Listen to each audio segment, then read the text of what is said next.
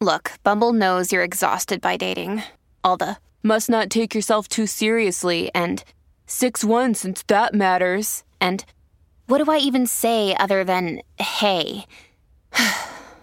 well, that's why they're introducing an all new Bumble with exciting features to make compatibility easier, starting the chat better, and dating safer. They've changed, so you don't have to. Download the new Bumble now. You are listening to a pleasure podcast. For more from our sex podcast collective, visit pleasurepodcasts.com.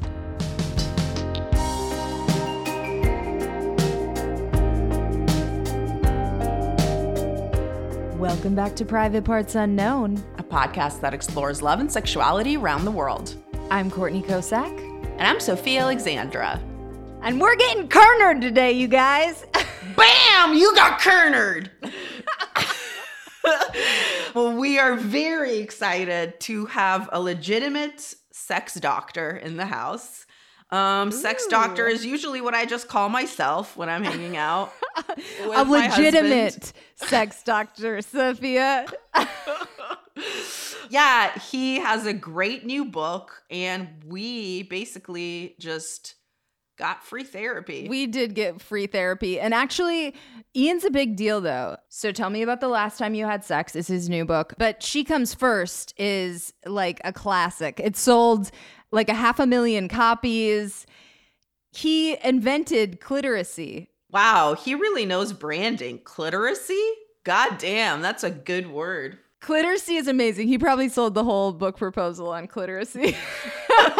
Yeah, exactly. but listen, I am so grateful that he has helped men become more clitorate because goddamn, y'all needed it. I mean, and honestly, not just men. I think anybody that wants to please anyone with a clit should be clitorate. Otherwise, you're just mm. hurting people down there. like a bull in a china shop. oh my god, that's so funny. Yeah. Well, you are about to hear Sophie and I dive into all of our personal sex problems. So get excited, privates. Here we go. Yeah, about to get double cornered. Here you go.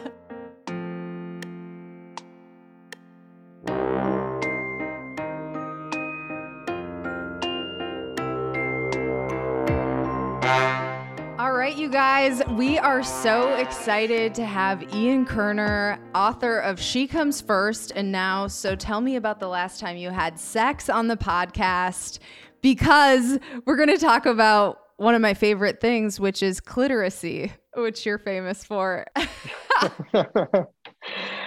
I'm psyched. I would love to talk about cliteracy. It's it's actually probably my favorite topic in the world, and it has been so for at least the last 25 years. So uh, let's talk. Amazing. I wish that was true for most men. You know what I Right? mean? That would be great. That's what I was trying to do with the book: is get the word out to the men. You know, get them clitorate. For anyone who hasn't read the book, because we're mostly going to talk about, so tell me about the last time you had sex, but just for any dudes out there in our audience who need to become a little bit more clitorate, any quick tips that you can offer up? You know, I would, uh, you know, keep in mind that the clitoris is the powerhouse of the female orgasm, that it responds to consistent stimulation, that there is uh, what's known as the clitorovaginal distance between the glans of the clitoris and the vaginal entrance. So, most sexual intercourse positions tend to inconsistently provide any clitoral stimulation. And so, I'm a big fan of moving from uh, an intercourse model of sex to an outer course model of sex, which I just believe is the best way to connect and have fun. And I'm all about dismantling the intercourse discourse, which almost dismantled me as a person. So now I want to dismantle it, you know? I don't know. Is that a good enough tip for the guys out there? I mean, I don't know. Are you telling the guys to eat more pussy? Is that what you're doing? if I'm understanding you correctly, it's to focus more on clitoral stimulation versus penetration, right? Uh, absolutely. Or, and you know, also, I mean, the, the clitoris, you know, has both, you know, external features and uh, and internal features. Mm-hmm. And the clitoris kind of looks like a wishbone, and the, the legs of the clitoris, the crura, wrap around the vaginal entrance. So even the first couple of inches inside the vagina can also create a lot of um, clitoral vibration and reverberation that's one of the that's probably one of the only reasons that intercourse can feel pleasurable because once you get two or three inches inside the vagina there are very few sensitive nerve endings so it's really whatever direct stimulation or friction that you're creating against the uh, clitoral structures, which are quite vast. I mean, uh, all of the same tissue that gets used to create the external genitals, the penis of the guy, gets used to create the clitoris. So it's all the same material. It's just most of it is sort of internal. Well, let's dig into your newest book. So tell me about the last time you had sex. This was a little triggery to me because I was like, it's not that often. and it's, I maybe am in a sex rut. And so I'm excited to unpack that a little bit. I also felt called out because I was like, fuck, I already know what I'm doing wrong. I don't want to look myself in the face about this. You know, like She Comes First is like such a an inviting, warm title. So is this book like is the title just kind of like off-putting, like fuck you, Kerner, for asking me this question, you know? like I'm not going anywhere near this book. no, it's honesty. It's honesty. And I think sometimes it's hard for us to have honesty about our own sexual laziness or habits, where it's like, well, we're just going to do the one position that, you know, we always do, or like you initiate. That's right. You know, and then you just get really lazy. And I think that's kind of what I did not want to confront. Sophie and I, too, have also commiserated about this, but where we're like, fuck, we respond as sex sexperts for these articles sometimes. And like, we have a sex podcast. And so then when your sex life isn't checking all the boxes, then you're like, I'm a fraud. no, you're the last thing from being a fraud. You know, the whole second part of the book is really about embracing your constraints sexually, whatever they are. You know, like my whole career and most people that get into like sex therapy like my whole career was based on just trying to understand myself at 1st mm-hmm. and trying to sort of normalize my own experience you know sexually so i always say embrace the constraint whether that means like use this as a call to action to figure out how to start having you know more sex or having better sex with yourself in some way but i would say like embrace the constraints Okay, so we'll we'll unpack our relationship issues a little bit more after we discuss the book. Okay. So when we got the interview information, it said you're the Sherlock Holmes of the bedroom. So, yeah. what mysteries are you trying to solve, okay. Sherlock? oh boy, I see that's some copy that maybe shouldn't have made it into the marketing copy. But I have to say, I, I, I wrote it, so I'm responsible. You know what I was trying to get across, which is that whenever individuals or couples come in, they often know what they're experiencing. Like a lot of guys come in with erectile unpredictability, a lot of young guys, but they actually are not sure why. And couples come in stuck in sex ruts and they actually like sex, but they're not having sex. So they know the exactly. what, but they don't know the why. And so being a sex therapist and doing this for 20 years, what I love about the work is that sexuality is so beautifully complex and there are so many different variables that are intersect at once like biological psychological cultural, you know, relational. So in that way, it is kind of like being a detective in terms of like you're trying to kind of help these people understand the why. And if you can unpack the why, then you can help them figure out what to do. And so then that sort of connects into the title of the book because once I've learned about uh, an individual or a couple's issues, in every first session, I will always ask, so tell me about the last time you had sex. And I do that because you know, when I was starting out as a sex therapist, I was trained, you know, hear the problem and then take a sexual history, right? And so suddenly I'd hear about a couple's issues in the room that they're experiencing today. And I was trained to start asking them about the first time they masturbated, you know, and people were sort of like, what is this? We need help. It's like going to the dentist. We're in pain. Get us out of pain. So I discovered after a while that by asking someone to tell me about the last time they had sex, about hearing about, you know, sex in action, that really a sexual event tells a story and that there's a beginning, a middle, and an end. There's a sequence of interactions that are physical, they're emotional, they're psychological. And underneath a sexual event, then, is what I sort of call the sex script. You know, most couples, you know, tend to fall into sex scripts, or people that are having sex, you know, tend to fall into kind of a, a way of having sex. And if it works, fantastic. I usually am not going to see that person. Uh, but very often, the sex script is reinforcing the issue or the problem, even if it comes down to a desire issue and not having desire. It's very often the way desire is initiated, which is the first part of the sex script, that's kind of reinforcing that. So if I can unpack what a couple or an individual sex script currently looks like, and they do evolve and change, then I can help kind of rewrite it away from that pain and sort of towards the pleasure you know so it's just kind of it's like a, a way in and i work with so many different types of patients you know across the life cycle from 17 years old to 75 years old, you know, married, polyamorous, non monogamous, heterosexual, LGBTQ, trans. And it's like, I love having a methodology that's sort of like universal, mm-hmm. but allows it allows me to get very specific when I was reading the book and preparing for this interview, I started to realize I was like, oh, well, when I was single, I would like get ready for these dates, right? I, it was like that was like a whole part of like the foreplay for me essentially was like right. me getting ready and like me getting into this sexy mindset. Uh-huh. And you know, we live together. He sees me in my sweatpants all the time. like my hair's all jacked up. Like I don't always feel that sexy. And so for my part of it, I'm like, oh, I feel like that is maybe a sex script issue for me or something now. Is that am I using the word sex script right? Yeah, I mean, listen, I you know, when I'm no, when I'm thinking no. so I'm wor- when I, no no you totally are look when I'm working with a couple and I say so tell me about the last time you had sex I don't say okay tell me about your sex script and let's get into it no, I say so. How did things get started? Who initiated? Where mm-hmm. did it mm-hmm. happen? When did it happen? Was it sexy?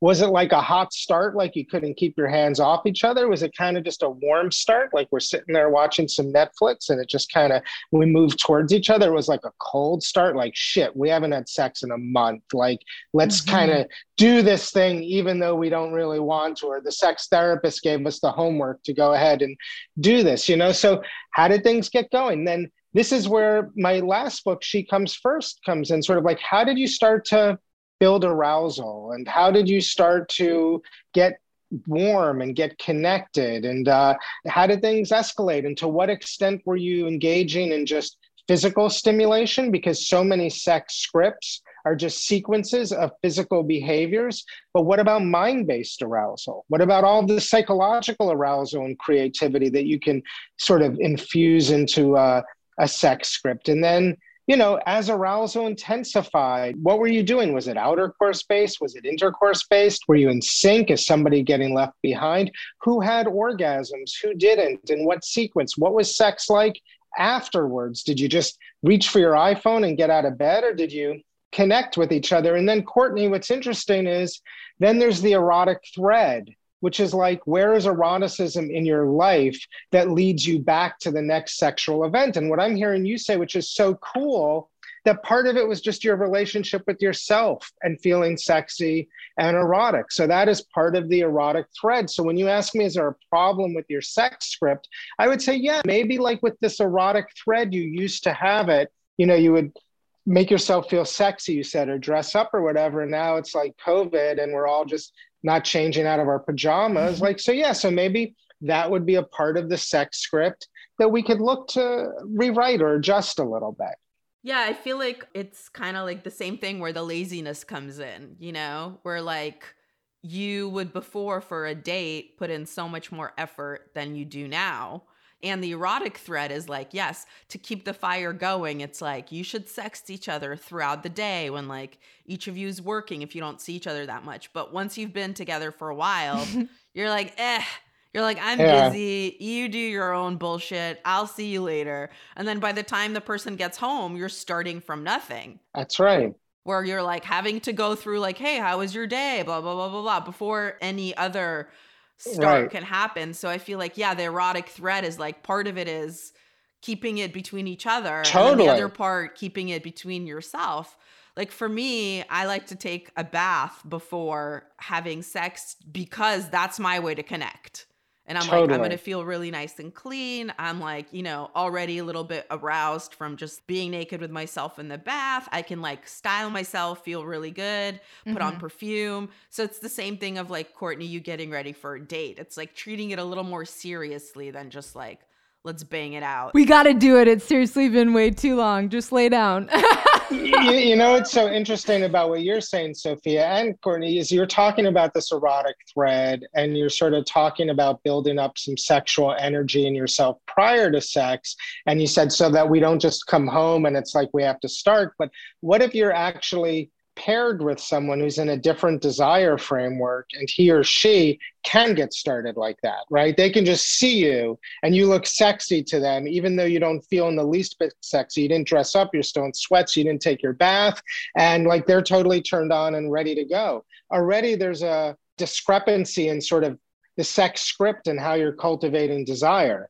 Totally. For sure. And I feel like I don't want to like men, women, put everybody in little boxes necessarily, but I do think it's like, yeah, my boyfriend's ready to go at the beginning when we have sex, no matter what. Right. So then how do you get it? Like, how do you get going? Do you just have to like have the willingness and put yourself through the motions? What do you do then to sort of get synced up, right? He has what I call highly reactive desire, or it's also called spontaneous desire. He can take a sexual cue, like he sees you, you look sexy. He gobbles up that sexual cue with his eyes, it goes straight to his penis, and he's ready to have sex, right? That's what sort of gets depicted in the media very often. And you're sort of saying that's your boyfriend, but it's sort of like you're saying it's not you, right? It's not me at this point in my life because maybe like the feedback loop has been disrupted or some you know what i mean and like uh-huh. i'm not blaming it on like a huge part of it is me too it's like we've been in this little small world of just each other mm-hmm. and then there's also like you know i'm a workaholic and i'm obsessed with my career so like switching out of that sometimes is like a whole thing, which I know Sophia can relate to too, because we're the same. Yeah, but I also was gonna ask, what's it called? So you're saying spontaneous and reactive is what you called how Courtney's boyfriend is. Uh-huh. What do you call it when, like, for me, I feel like my sexual identity alone is different than my sexual identity in a couple, mm-hmm. and like. Uh-huh. For me, getting turned on is like if my husband did jump me in that way, that would make me horny if mm-hmm. I wasn't horny before. But mm-hmm. because mm-hmm. it doesn't happen, then mine doesn't happen. But I gotcha. oh, I totally sense? get it. This is the most common discrepancy in desire frameworks, especially between men and women. You know, Courtney, you said something interesting though. You said like, oh well it's my fault too. Maybe it's me. Like i'm working hard. And i think when people don't have that highly reactive or spontaneous desire they start to wonder oh am, is something wrong with me? They internalize it a little bit. And what i would say is hey let's let's hold on for a second. And now let, let me answer sophia's question. Like maybe you're just in a different desire framework and maybe you're capable of feeling desire just as strongly but how you get there is a little different. You don't gobble up a single sexual cue. Well, maybe what you need is a little more of a cascade of cues. You need more arousal to just simmer or percolate, or you need to have the right ratio between turn offs and turn ons. I don't know what your life is like at home, Sophia. If it's my life at home, there's way more turn offs than turn ons from like my kids to dishes in the sink to Mhm. just feeling like crap sometimes when I walk through the door. So some people have what we would call clinically responsive desire. It's that desire doesn't just happen, it doesn't just manifest from a single sexual cue. It actually responds to something that comes before it, which is that experience of arousal. So when your husband jumps you, you you must find that arousing, Sophia. I mean, even if it happens quickly, you're still in a responsive place. You know what I mean? And if he doesn't do that, then your desire, you're saying, sort of doesn't come online.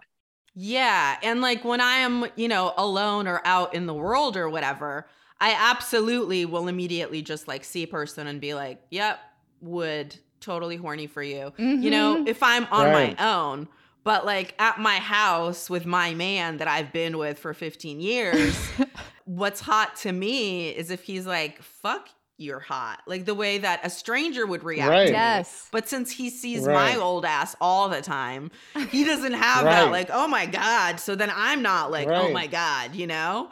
So that's kind of, and that becomes the feedback loop I think that Courtney had mentioned.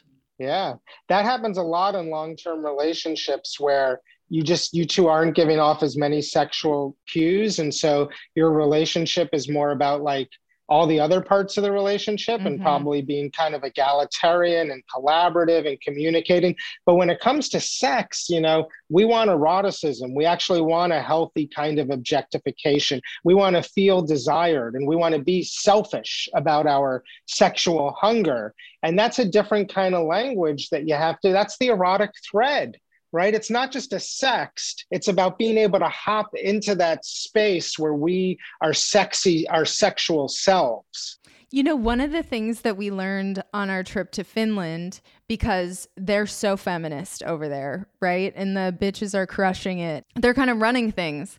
And so there's like this weird, it's almost like because everything is so fair, the guys don't know when to be aggressive or whatever. And so then the women are just not turned on and they don't want to Yeah. be with those guys. And sometimes I can sort of relate to that in my smaller way here, where it's like sometimes I want him to talk to me like, Totally. If we're bosses in our daily life, like we want to be bossed when it comes to sexual life. I'm with you. I, and you know what? I want to be, I want to be the boss too, or I want to be bossed. Exactly. Go on. I'm sorry, Sophia. No, I was just going to say so I feel like there's a lot of demands that each of us puts on whoever we're in a relationship with, you know? And it just sounds very funny when you start actually listening to yourself and about what you want. You're like, damn, you're picky. But then everybody is. And it all depends on the other person to a certain degree. So if we're not doing that dance of like, okay, well, you need to be pounced on, I need to pounce, but like also like we each deserve to have the other, you know? Yeah, it's really confusing. I, I'm working with a lot of younger guys and they're like mid 20s and 30s because they're so confused because on the one hand, they're so nervous about initiating and feel so much pressure around initiating. And then there's another part where they feel like they're sort of expected to sort of be walking erections sometimes or be able to get erections so quickly and have sex. So I'm actually dealing, it's it's the biggest part of my practice right now is what I call psychological erectile unpredictability amongst mm. men who are just like they're in this kind of double bind, which is like come closer, stay away. Or can I come this close? No, come this close, right? It's just there's a lot of confusing messages right now. But I agree what we all want in the end when it comes to sex is to be desired, you know? And that is not the language of, oh, can you go pick up some milk at Whole Foods or, you know, like who's taking the dog out tonight? That's the language of like, I want to do you, you know? Mm-hmm. Hey, Sophia, have you met your G spot? Um, is it between the F spot and the H spot?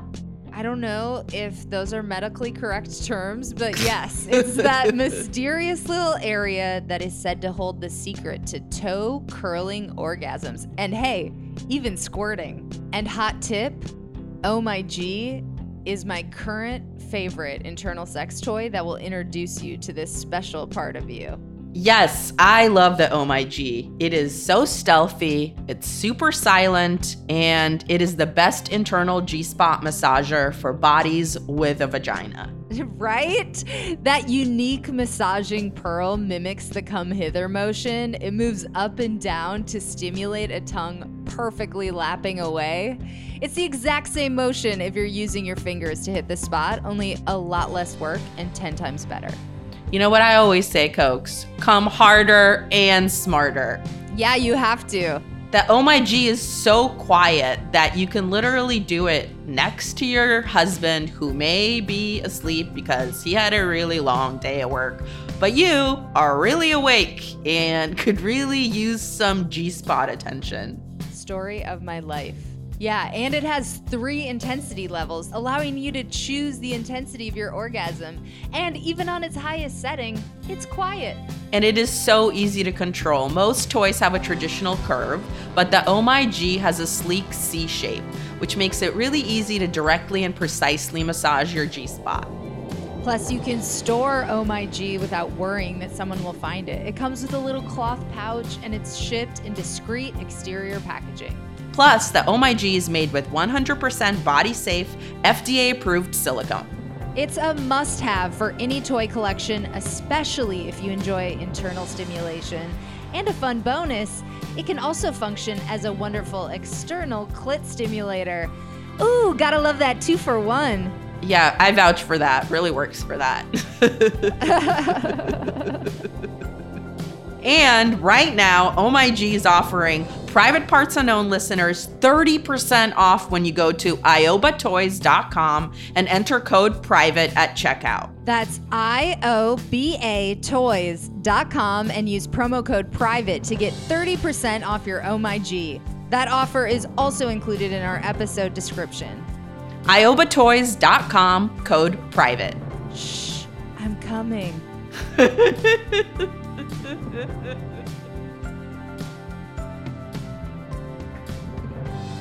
So, therapy is great when you can and afford it and whatever, but what are some easy ways to kind of like bust out of those long term relationship sex ruts and just start to communicate, I guess, your needs to your partner and vice versa? Sure.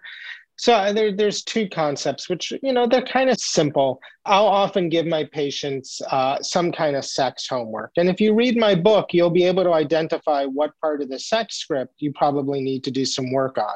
And so I'll give couples assignments like, I want you to create what's called a willingness window. It's a window of time that you're allocating to dedicate to some kind of activity, like developing mind-based arousal or watching something sexy and the willingness comes in because I know when it comes time to do it, you're probably not going to have the desire to do it. Mm-hmm. You're not going to feel sexual wanting. But if it's important, you can have the willingness. And if you have even an increment of willingness, that starts to be the seed to generate the arousal that can lead to desire and can lead to sex. So the first thing I would say is identify an area that you want to focus on. Maybe decouple it from like having sex like say this isn't just about us having sex because more than likely the way you're having sex might be reinforcing something about the sex script that's not working. This is about something else. It's about focusing on a specific thing that we need to focus on. Let's have the willingness to put it down on the schedule which i know doesn't sound spontaneous but you know what nothing's spontaneous at a certain point in life, right? Things get planned. So that's one piece of it. You know, you ask the second piece. So what do you, when you have willingness, you know, how do you start to talk about these things, right? You know, couples come in and they're always talking about their problems no foreplay, no desire, no erections, no lubrication, no pleasure, wh- whatever it is and I'll always ask them, I'll say, so if we're going to work together for just a few months and we're going to meet every couple of weeks, every few weeks, and I'm going to give you some homework in between, and things are going to improve and get better, what does better look like? And they'll start to talk, and I'll say, no, no, no, like, what does better look like? Like, if I'm a fly on the wall, what am I seeing? If I'm like a dog at the foot of the bed, what am I hearing? if I'm the mattress underneath your bodies, like what am I feeling? And then they start to describe what they want. And it's not just the solution, it's kind of a fantasy. And then they're going to leave my office and they're going to be charged up and they're going to go have sex. you tricked So- him. Gotcha. You've been cornered. You also talk in the book about exploring your inner kinks a little bit. And I wanted to talk a little bit about how to do that within your relationship and like what if you find some desires changing and those are things that maybe you didn't negotiate weren't part of your early sex life Yeah, I mean, I, I think that you know it's, it's interesting when you talk when I work with heterosexual couples. A hundred percent of them engaged in intercourse the last time they had sex. I mean, if I asked both of you the last time you had sex, whenever it was, did it involve intercourse? Mhm. You know, probably the answer is yes. Now, I don't know if this is the case for you because you know patients come into my office they have problems, but for a lot of heterosexual couples, they get to intercourse within about one to five or six minutes. There's not much that happens, you know, before uh, intercourse. So we're looking at like a very thin set of activities. And um, one thing that was interesting is that when um, gay men were surveyed about the last time they had sex, 65% of them didn't have intercourse. They engaged in outer course behaviors, 12 different behaviors that were put together in 1,300 different combinations. So that's 1,300 different sex scripts. So, right there, I want to say the first thing to answering that question is start to deconstruct your sex script and put it back together in ways that are interesting. And then, really, the answer to your question is but don't just make that sex script a series of behaviors. Start to bring some erotic energy. Like if I had met you when you were four or five in the playground, we'd all be playing some kind of make believe something. Like we'd be inhabiting roles, and there'd probably be more power play happening in that playground than is happening in a lot of people's bedrooms, you know? But we really lose that capacity to do that. You know, we lose that language. So I work with couples to start, you know, I don't believe you start from the outside in. It's not about buying handcuffs or saying spank me or choke me or whatever it is you're into because It is for some people, Ian. Okay. go on, Sophia. I don't want to dominate I'm the just- conversation. Ian, I'm just joking. I'm sorry. I'm an idiot. Go ahead.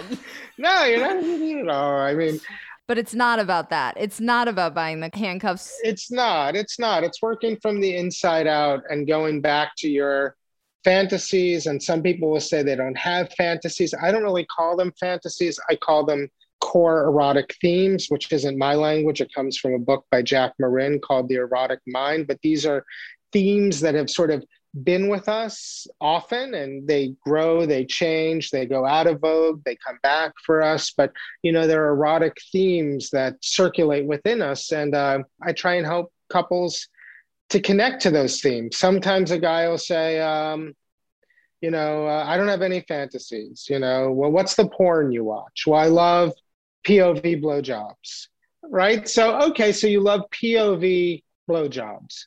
Why? Like, is it just the friction against the head of the penis and a penis in a mouth and the, you know, pressure against the chest? No, it's that feeling of power, it's the feeling of being dominated, or feeling of dominated, or it's the feeling of somebody totally taking care of me, or something like that. So, oh, so there is actually a core erotic theme already in the behavior and the porn that Mm. you're watching. So I do try and put in the book, like, I'm hoping questions that you could ask that might point to, to some of this stuff and start to open some of it up. If you guys have been listening to this podcast for a while, you know one thing about me, and that's that I love to get my ass eaten. 100% correct. You will not shut up about it. But here's the problem with loving to get your ass eaten. Sometimes people don't want to eat your ass. Maybe they are worried about your hygiene. They just don't want all the funky could be tastes or messiness that goes along with it. Guess what?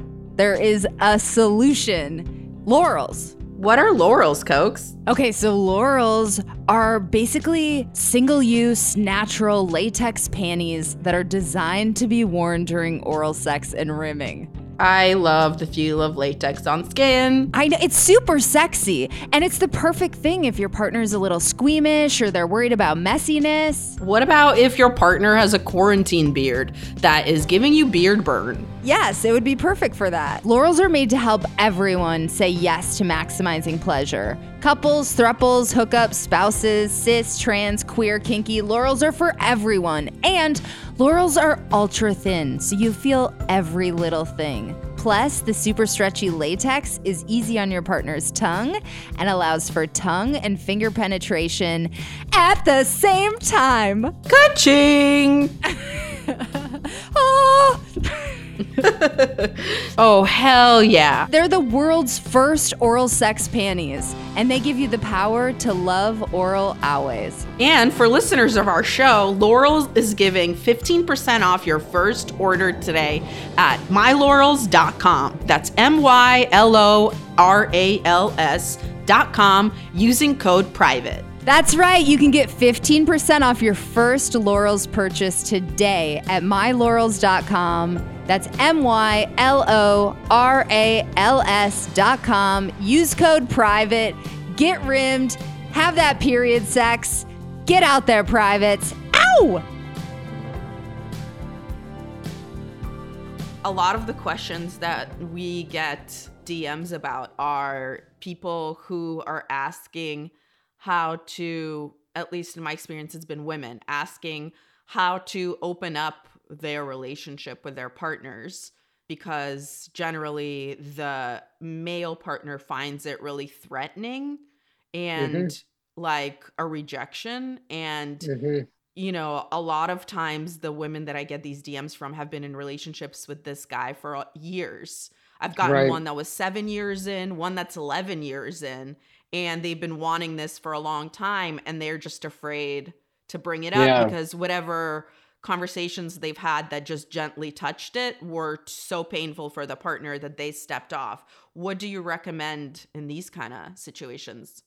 And so, in my experience, I've been doing a lot of work lately with sort of consensual non monogamy and opening up relationships. And it can be usually initiated by either partner, right?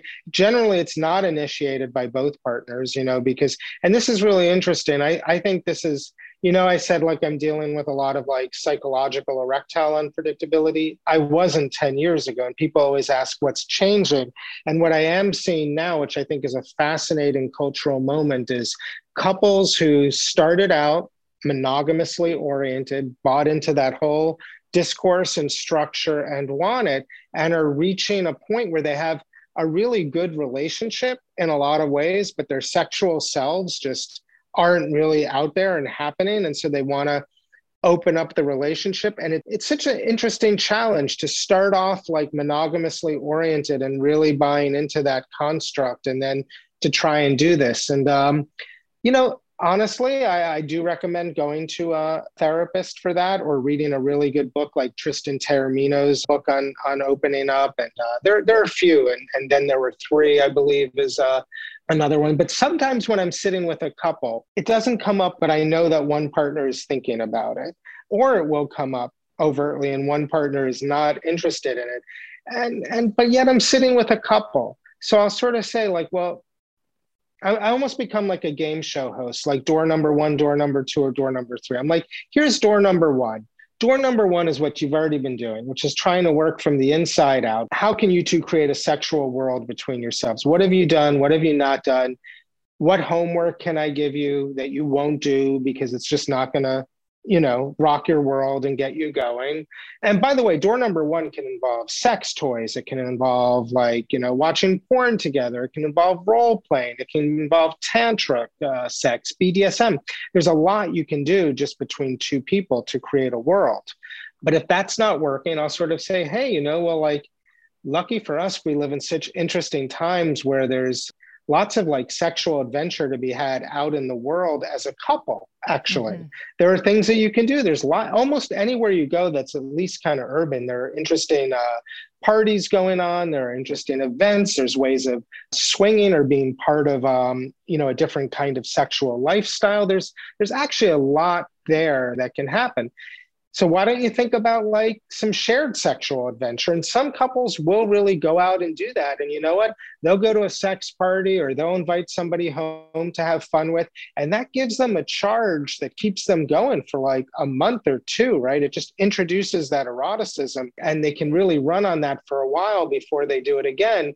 But most couples are they're like, oh, we're not into that. And I love to challenge that. Like, well, why are you not into that? Like, why are you so sure that you're into consensual non monogamy or opening up your relationship? Why are you so sure that you're not into shared sexual adventure? So I'm always trying to challenge and deconstruct. But then door number three is going to be, um, sort of opening up and each of you figuring out what you both need and it's it's tricky because you want as few rules as possible right? Like sometimes when couples come in, they'll say, We want to talk about opening up our relationship. Can you read an email exchange between us where we talked about some of the rules just so so you're prepared for us? and and I swear I'll print it and it's like I don't have enough paper in my apartment to print this one email thread. It's like I'm not a contract lawyer, you know? Um, so you want as few rules as possible and that, that's when i sort of know it's going to work because then there's a lot of inherent trust Mhm. and goodwill. But you know even down to the details you know who, where are we going to do this? Um, are we putting up profiles? Unfortunately with heterosexual couples that sort of open up and go non-monogamous it's a lot easier right now i've found for for women to sort of create interesting sexual opportunities for themselves than it seems to be for the guys. The guys kind of struggle to get sort of um, seen in this way uh, a Mhm. little more. Anyway, does that start to, you know, open it up a little bit? I think that's a great start, and we love Tristan. That's a great recommendation. I love Tristan too. So we've been talking a lot about heterosexual and, you know, cis people so far in relationships. And you say that your practice involves a lot of people on the gender spectrum and Mhm. a lot of people on different sexualities. Are you finding that the problems that you're seeing in heterosexual couples are different from the problems you're seeing in other couples? You know, in a way, the problems are not so different. Like everyone can struggle with desire. Everyone, regardless of your body, can struggle with some aspect of sexual function. Everyone can struggle with surrendering or letting go to pleasure. Everyone can deal with trauma. What I have found with, you know, non-cis patients, with genderqueer patients, with um, gay men, with trans patients, with lesbian patients, is there isn't really a dominant narrative that overshadows them about how sex should look. So already there's a lot more creativity around Mhm. the sex script because they don't have to buy into that dominant narrative. Also, because there isn't a dominant narrative, most of the people I've worked with have had some struggle to express their sexuality. You know, if you're if you're trans, if you're gay, you, you have to have a kind of grit to kind of go after the sex you want because it's not so easy. So there's kind of like sexual grit, resilience, and creativity are already a little more in the mix than it is for heterosexual couples who can be much more sort of pessimistic and fatalistic about these things. So I find the problems are similar, but there's so much more sexual resilience and creativity within the LGBTQ patients. That's fascinating that you say too about, well, just for myself, like the door number two option. Cause it's like, I'm not really ready to open up my relationship. But at the beginning of the episode, we were talking about all these ways that like stranger sex is kind of like such a turn on to me. And like, I like the habits that come along with that. And so I do think that that door number two version of like exploring sex parties together or like finding that stimulation together is definitely a good entry point instead of just being like, let's open up and see what happens. yeah, well, you know, like we kind of have this thing of like, we met, we were hot and heavy for each other, there was all this attraction. Now that's gone. So the only way I can feel that again is to find that again, you mm-hmm. know, in some ways, or non monogamy or cheating, but there is a whole in between space of trying to expand your sexual worlds together. And I really would encourage door number two, you know, because if you started out monogamously oriented and you're looking to expand your sex lives and you had that attraction to each other, and now just the sexual cues aren't as hot. I mean, it's different when two people never had chemistry or sexual attraction but picked each other for different reasons. I would say if you had it, I have nothing against door number three, but don't just neglect door number two. Give it a whirl. There's some really interesting stuff happening. Yeah, we went to Tokyo. Sophie and I got happy ending massages. And even though it was like a totally controlled environment, we found that that situation just made us like really appreciative of our partners. And then we were like skipping around the next day and we were so excited to go home and have sex with them, which totally opened my eyes to how that can kind of work for you psychologically. Yeah. And did your partners want to know about it? Like, were they at, like, did, was that? Oh, they had to hear it a bunch of times, whether they wanted to hear it or not. Oh, okay. it was in Business Insider, Ian. They had to get used to the idea. but did it turn them on the first time? Like, did they have an erotic cure? If they're not podcasters who are going to go, uh, you know, and get profiled. Like, did, did your partners have any erotic curiosity about what was that massage like? No. I would say my boyfriend definitely was like, hmm, or just like, oh yeah, there's all kinds of different stuff that we could do. You know, just the the like possibility was a turn on. Yeah. I don't think that my husband was like, ooh, that's hot. A man you hired making you come. I mean, I think that is a turn on for some people, but he was never like, ooh, that'd be hot if yeah. someone else made you come. He was like, all right, I'm glad you came. Good for you. He wasn't yeah. upset, but he wasn't like, this is, this made me feel great. He was like, this, I wasn't there. This is fine.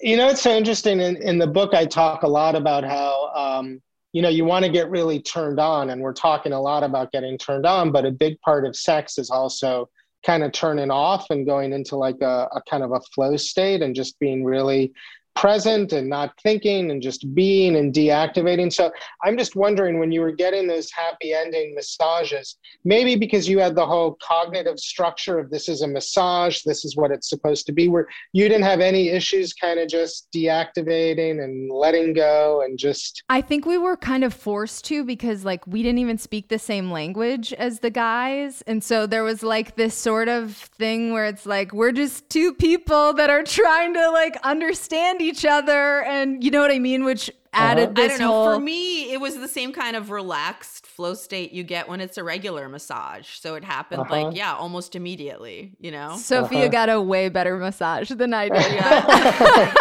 Situationally, I was very turned on.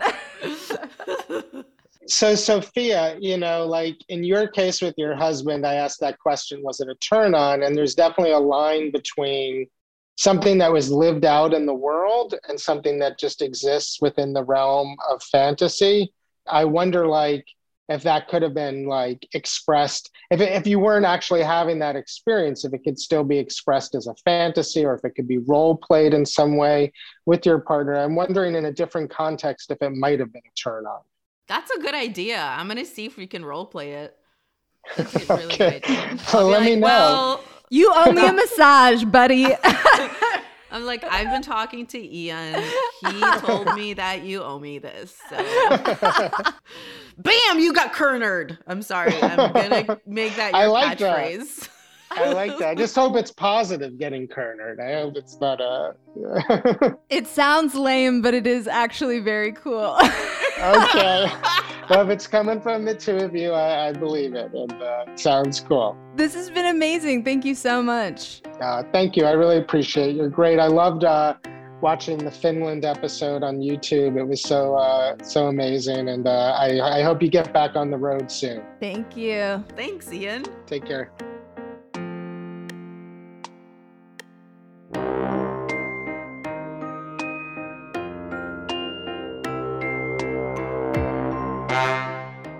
Almost feel like I could fuck my boyfriend tonight. wow, is Ian a magician? You're getting to come. You're getting to come. Everyone's getting to come tonight, courtesy of Ian Kerner, baby. he just really made me self-reflective of I feel like all my sex problems are kind of my own sex problems. Maybe the problem is I have too good of a relationship with my vibrator and I don't feel like I need to like take a sexy shower or like I don't know, work at it. Yeah, it's funny. I kept thinking about this when we were talking with Ian. I was like, is Wade mad that you put more time into being sexy for your OnlyFans than you do for him? I almost brought it up in the interview. I feel like that whole thing came out of me being like, okay, I want to harness some of that old sexual energy where I was just like feeling hot, getting validated from strangers, and like doing the shoots and feeling that way kind of gets me in the mood. So, Did it though? Did it help you fuck Wade? Um, yeah, I mean, I definitely feel sexier when I'm doing that stuff. But, you know, if I bank a bunch of content and then I don't do it for another six weeks, it's like, what's happening in between? I mean, I'm not even doing any sexy photo shoots, so I don't even have any reason to fucking get sexy, I guess. I mean, I feel like now that it's gonna be hot vax summer, I do Yeah. kind of want to get extra sexy and I do want to have like the best summer of my life. No pressure or anything, but I want to bang it out a lot and I I do feel like a lot of the laziness I've been feeling and the sadness honestly i did so much grieving during pandemic i'm just Uh-huh. excited to like shrug that off and like get back into like a more flowy sexual state Totally. Isn't it crazy how much of, I mean, at least for me, a huge portion of my sexuality has to do with grooming, kind of? You know, it's like if I haven't had my pussy waxed forever and I just feel like I got all these straggly pubes or like my highlights are overgrown and I just feel kind of gross, like all that stuff has a little trickle down impact into your sex life. yeah i think about that too and i also wonder if a lot of this is like uh the really like nasty way that patriarchy kind of worms itself way into you without you realizing because like when i think about what max does to feel sexy i'm like he just showers and puts on clean clothes and he's fucking done Yes. Yes. you know he might manscape his pubes like once in a blue fucking moon but like that's it he doesn't really have to his view of how he looks the hottest doesn't really change whereas for women before we get waxed or do our face or hair or whatever we look at ourselves and we're like this is unacceptable and gross and how can anyone come to this including me and then when we get like our shit done, we're like, oh my God, I look so cute. I feel hot. then I'm like, we are very broken. Yeah, no, I'm not going to deny the ingrained patriarchy. No, I, I'm, look, I just got eyelash extensions yesterday. And I'm like, hey, look at you. I'm already, uh, I'm not the person I was the day before. But here's the thing too, it like adds a whole nother level of like self-hating if then you're like judging yourself about this thing that makes you feel good. It's like too many layers of unpeeling. It's like I just need to do at this point I'm already fucked by society, so I just need to do within reason what makes me feel good. Absolutely. I'm in no way saying that you should beat yourself up when you do this kind of stuff to make yourself feel good. I'm just saying, to me, it sucks because all of this is also like money and time. And when I think about that, I'm like, ugh, all of this just to feel pretty. Men, you owe us money. That is Yeah. the end of this interview. Not you, Kerner. You're off the hook, Kerner. Kerner, yeah, you gave us free therapy. We're good to go. Everybody else, my Venmo is at Sophia Alexandra. So catch you in the fucking Venmo uh, notifications, bitch. Well, I had a blast talking to Ian. And if you guys enjoyed this conversation, make sure you stay tuned for other sexy conversations like this. And to that end, if you have any suggestions about things we should do in Belize, places we should go, uh, what to eat, what to see, anything really, anyone we should talk to about love, sex, sexuality, gender, anything that is, you know, private parts unknown material, send them our way. We are at private parts unknown on Instagram and private parts un on Twitter. Hey, Sophia, what's that bomb ass music? This music is by our bomb ass friend, Amy Raasch. You should catch her on Spotify. Her last name is spelled R A A S C H. This episode was mixed by Mike Castaneda from Plastic Audio. Oh, we love you. We love you. We're gonna marry you if it's okay with your wife and kids. Michael That was very orgasmic. Apropos. they came last. Bam! Mike, you just got cornered. yeah, you totally got cornered. Um, hey, you guys, we need some more rating and reviews. We're gonna ask you until you give them to us. So go to ratethispodcast.com slash private. Tell us all your sweet nothings. Tell us how much we've helped your sex life. Or just write, you got cornered. we'll take that too. yes, we will definitely take that. See you guys next time. Bye.